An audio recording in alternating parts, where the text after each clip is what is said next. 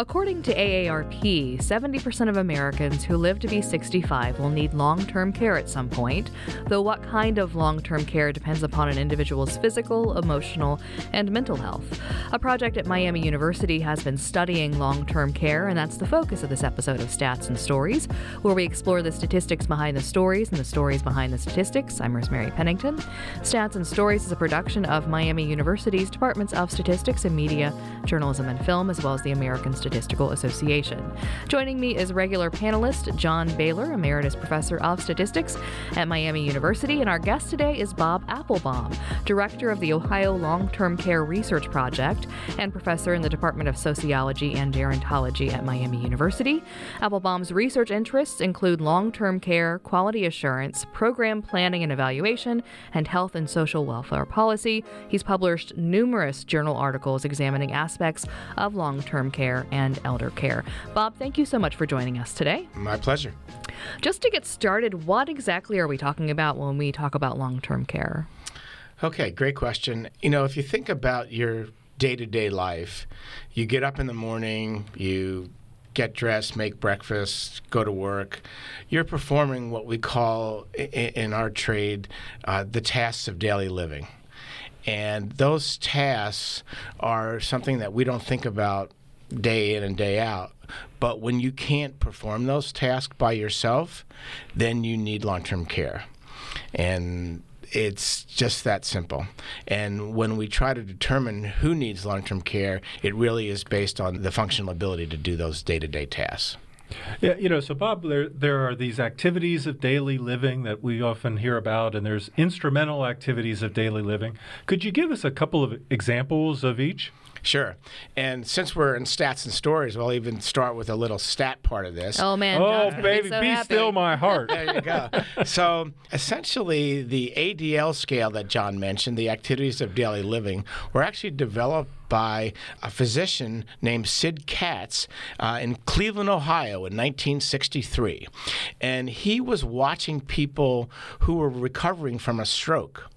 And what he saw was the first thing they could do in recovery was to be able to feed themselves. Hmm. And the next thing that they could do was they could actually get from their bed to a chair. And the next thing they could do would be to make it to the bathroom. And then the last two things they could do were dress themselves independently and bathe or shower themselves independently. And that formed what became the ADL scale today that is used to determine who needs to go to a nursing home or if the state will pay for you to go to a nursing home. And just for a little more geekiness, the ADL scale is a Guttman scale. Mm-hmm. Which essentially means if you're going to be impaired in one thing on the ADL scale, it's bathing. And if you're somebody that's impaired in eating, you're probably going to be impaired in everything. Mm-hmm. Mm-hmm. So, so how does that? So, there's a quick follow up. I also heard about this thing like this instrumental Right. How does that that extend this idea? So the instrumental activities of daily living are kind of a next level, if you will, and they're things like: Can you go to the grocery store and shop for yourself? Can mm. you clean your house? Uh, can you manage your money? Can you uh, do things that again you you may be able to continue to bathe yourself, but maybe you can't. You can no longer take public transportation, or you can no longer drive. So the IDL tasks are the next level up, if you will. And generally, for people who really need heavy long-term services assistance, we focus on those ADL tasks. But certainly, for those of us that have loved ones in the community, they begin to need help when they can't do those IADL tasks.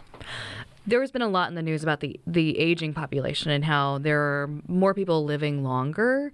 And I wonder if over the course of the work that you've been doing, whether you have seen a change in how people are thinking about long term care, whether there people are more aware of the need for it, or if you have any sense of sort of if that there's been a shift in that at all.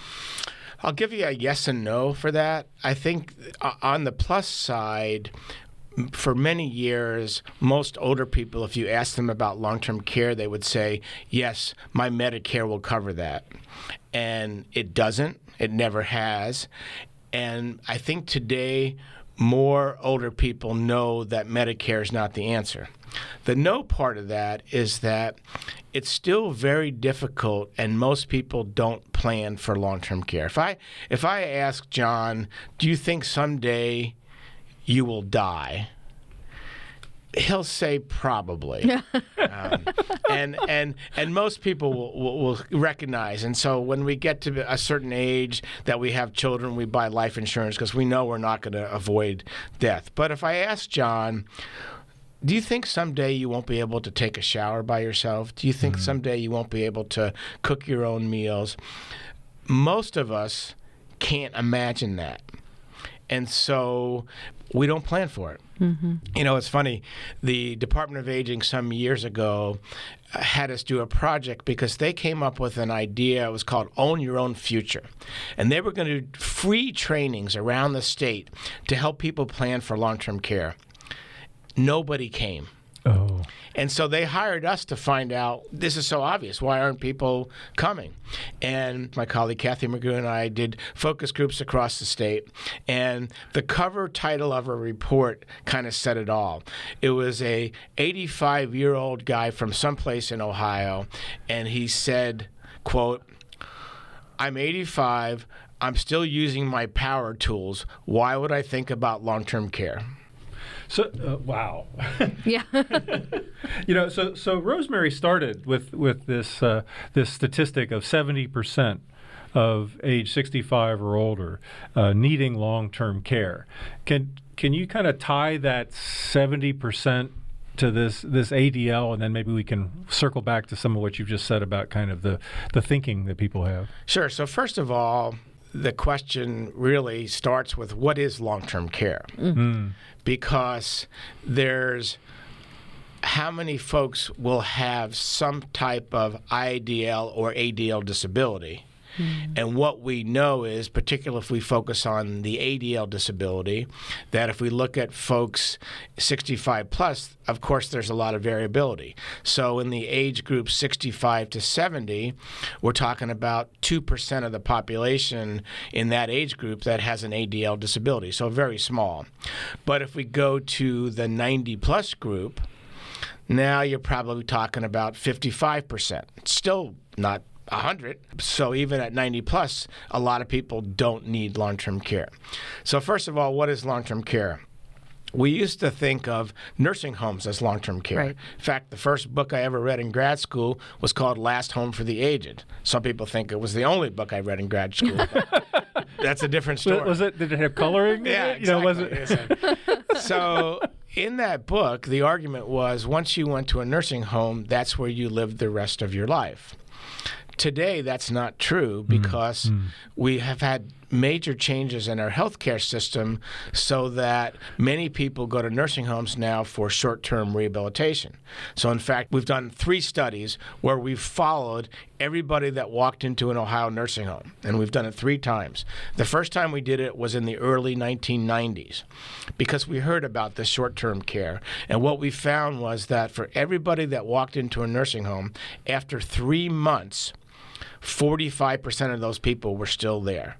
The rest had gone. And we thought, wow. And then we did it again in 2010 and we did it again in 2014. In 2014, what we found was that everybody who walked into a nursing home after three months, 16% were still there. Wow. And most of those people went home. Mm-hmm. And that's because so many people now use nursing homes for rehabilitation. So, nursing homes, which we used to think of as long term care, isn't long-term care for for many. For some, it is. Uh, particularly, there are people that have dementia, living uh, with Alzheimer's or other related disorders, who might spend three, four, five years in a nursing home. But by and large, nursing homes are serving both short-term and long-term people. We also have a lot of people getting care in the community. Mm um, home care has grown dramatically over the last 20 years. And in fact, uh, we do a study, we've done it for 30 years for the state, where we track nursing home use versus home care use. And 30 years ago in the state, if we looked at everybody who Medicaid, the public source of payment for nursing home care, if we looked at everybody who was getting nursing home care uh, in 30 years ago, 91 out of 100 folks were living in a nursing home. Today, that same number is 57 uh, percent live in the community and 43 percent in nursing homes. So the state has changed dramatically how we deliver care, uh, and so a lot more home care is now provided. Bob, how much do you think the association of long term care with nursing homes has impacted people's willingness to think about it? Because I have mm. a lot of family members who are like, I don't want to go to a nursing home, and and then we'll have other conversations about, well, what kind of care could we help you with? So, how much of an impact do you think that's had on on this willingness to engage in this planning? Absolutely. You know, I've been studying this for a lot of years. I've still yet to meet somebody who says, I can't wait to get to the nursing home. So that's a given. Nobody wants to go to the nursing home. The fact is that the vast majority of older people do not live in nursing homes.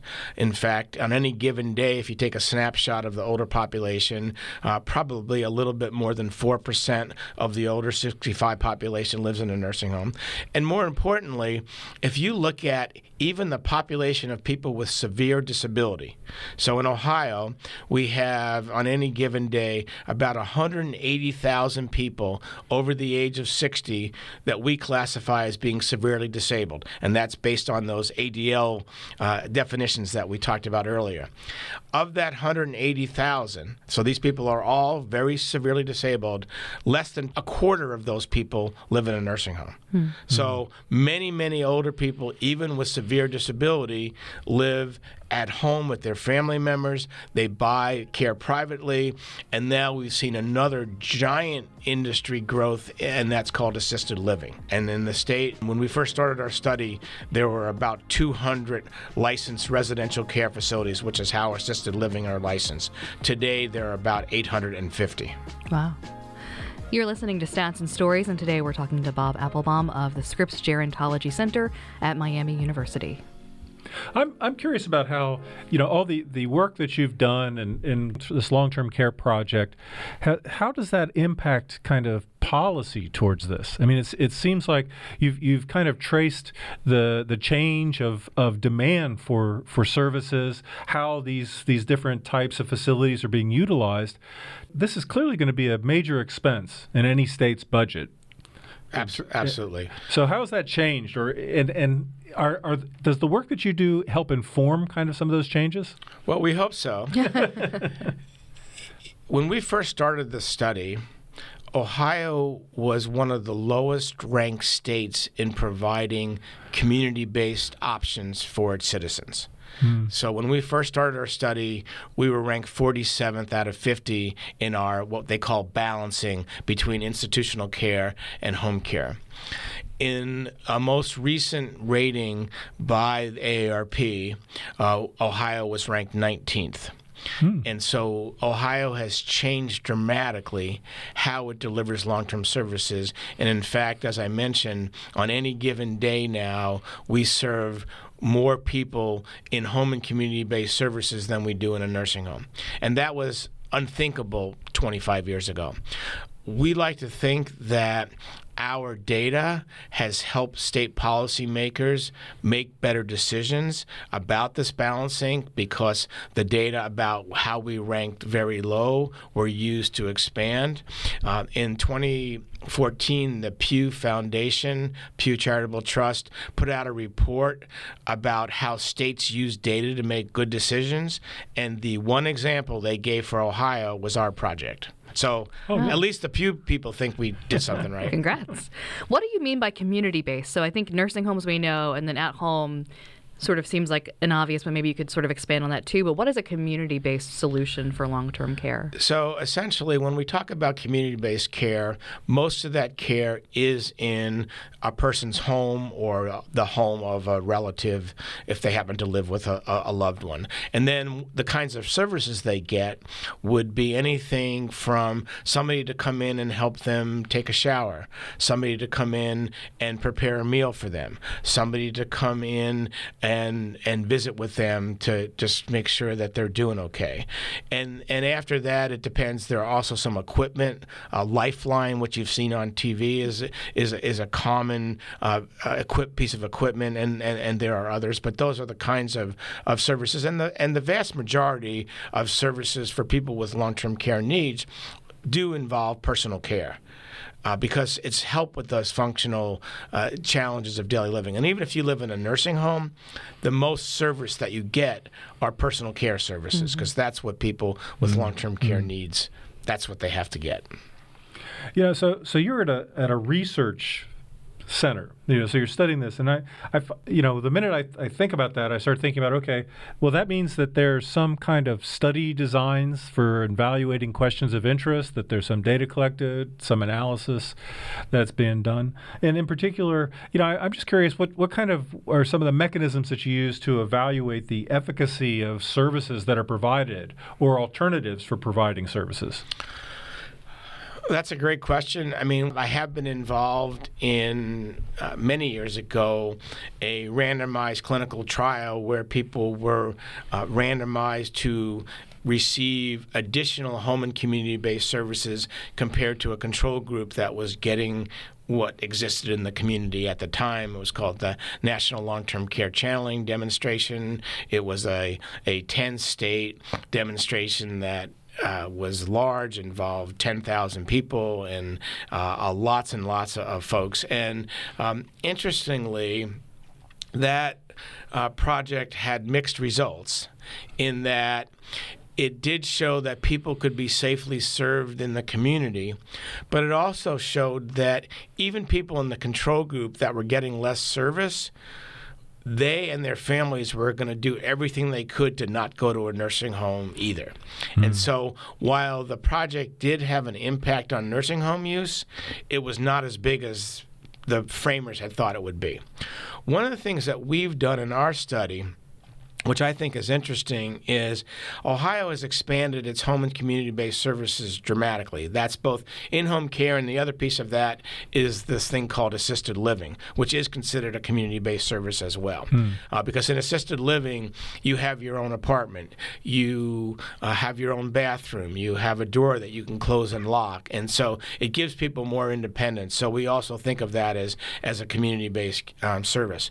In, in both of those settings, uh, you know, people are really striving for for independent, and and that's what most most people want. What we did was we we looked at what happens when Ohio has expanded its expenditures in home and community-based services, and when we first when I first testified to the legislature, one of the first questions I got was, well, if you expand services, won't it just cost the state more money? Hmm. because you're expanding services, but we're still going to have nursing homes. And what we have done in our research is we've actually looked at the utilization rate and combining home care and nursing home care. And what's happened over the last 30 years is that we just changed the ratio of home care to nursing home, but our utilization rate is unchanged over the 30 years. So we use that as evidence to say that no, we're not inc- we're not increasing the rate of use. We're just changing how people use services. You know, you, you talked about this assisted living as kind of uh, services in context. You know, I, I, found myself when you were talking about earlier about kind of changes in nursing homes to thinking about sort of this this new idea that that emerged over the last number of decades, the idea of continuing care retirement communities. That that in some sense, what I what I thought of in, in my own framing of this as a nursing home, I'm, I'm not sure it exists uh, that all without as much out of this context of maybe a continuum of services that many people might engage with, and that might be my own kind of ignorance here. Well. So. You know, it, it's like everything. It's it's complicated. We do have something called continuing care retirement communities, and those places uh, start with independent housing. Yeah. Uh, I love it because they call them cottages, but like some of them are 3,500 square feet bigger than my house. and then they have uh, apartment living, and then they might have uh, uh, supportive services in apartment living, and then they might have assisted living, and then they have nursing home care. And that's called a continuing care retirement community. But I, it also is important to recognize that those are rarities. Okay. If you look right. at the, the older population in America, 3% of the older population lives in a CCRC. In fact, most older people will never even walk into one. Okay. Uh, and, and there are reasons for that, which we could talk about. Some of it related to cost. Okay. Uh, some of it related to a desire to live in a in, in a sort of community that's not heterogeneous. Mm. In addition to that, we have assisted living facilities and nursing homes. Most assisted living and most nursing homes are freestanding. Okay. That's all they have. So in Ohio, we have 960 nursing homes, and 85% of them are freestanding. In Ohio, we have 825 assisted living facilities, which are not actually legally licensed as assisted living. They're called residential care facilities. And again, uh, probably 90% of those are freestanding. So the continuum that you refer to, John, is not a continuum in most places. Okay.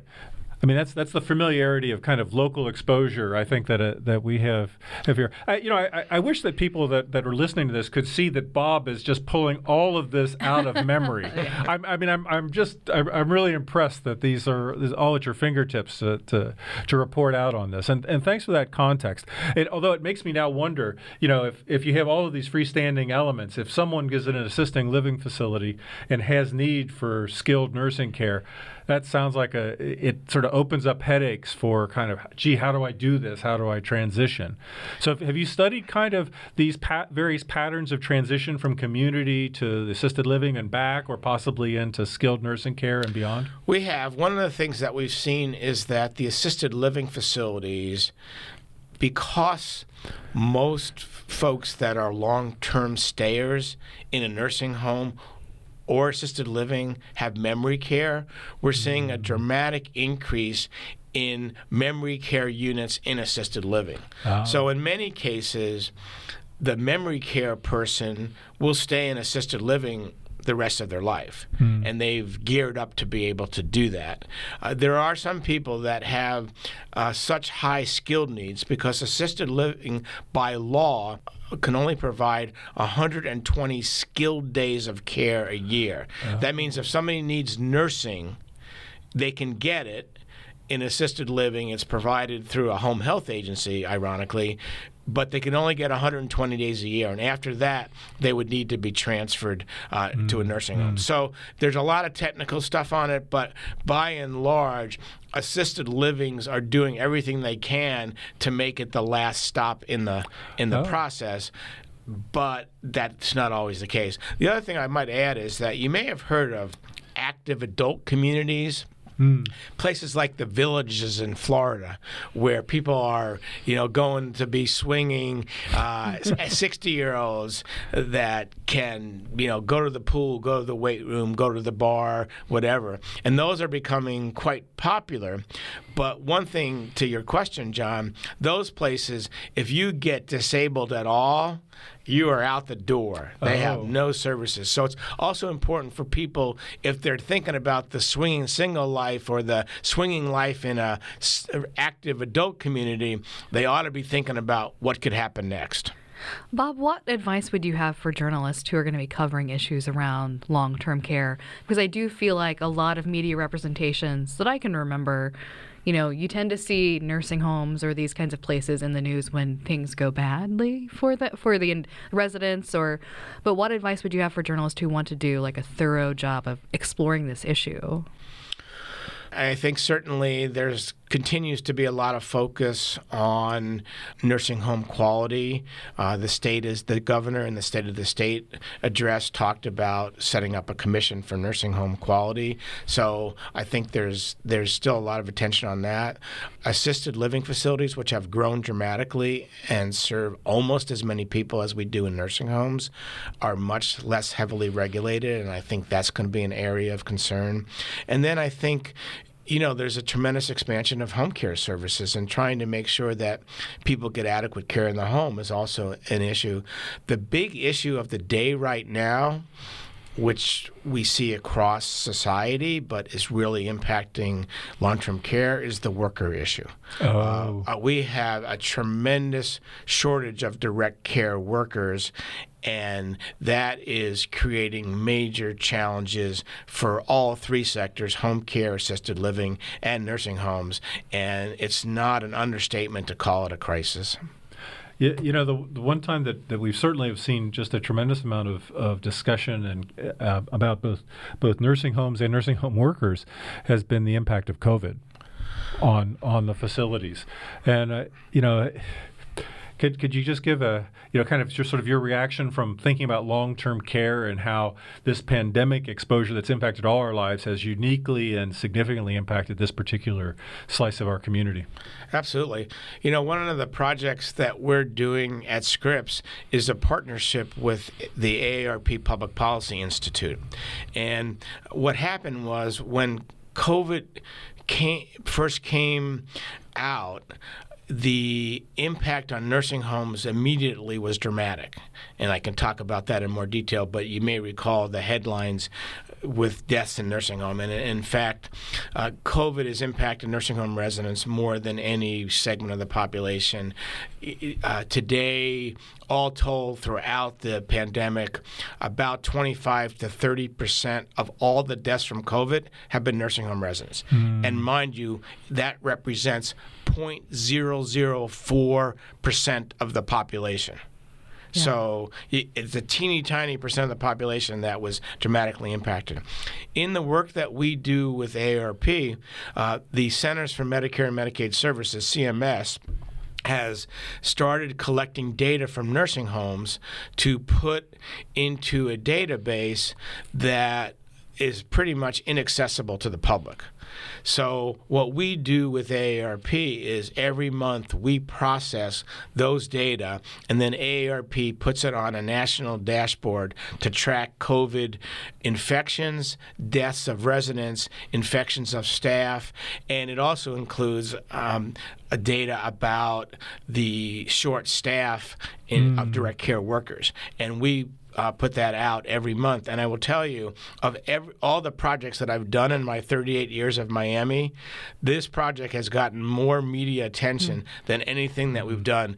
There have already been more than 2,000 media stories uh, using that those data. Wow! Uh, because every every month there's some state that has gone high or gone low, and it gets attention. But the impact on nursing homes has been nothing short of devastating. You know, at the height of COVID, pre vaccine in Ohio, our infection rate was 20 per facility. The average facility is 100 residents. So if you think about an impact of 20 residents, it's phenomenal. And about four of those 20 residents died. So at the height of COVID, nursing homes were impacted just absolutely dramatically. Well, I'm sorry to end the episode on such a, a, depressing note, but Bob, thank you so much for being here. I think we could have probably done a second episode talking about the work you've been doing. My pleasure, and thanks for asking. Thanks, Bob.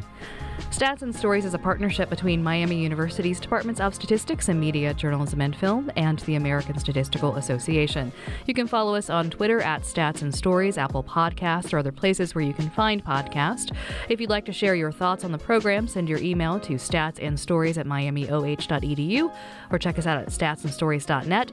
And be sure to listen for future editions of Stats and Stories, where we discuss the statistics behind the stories and the stories behind the statistics.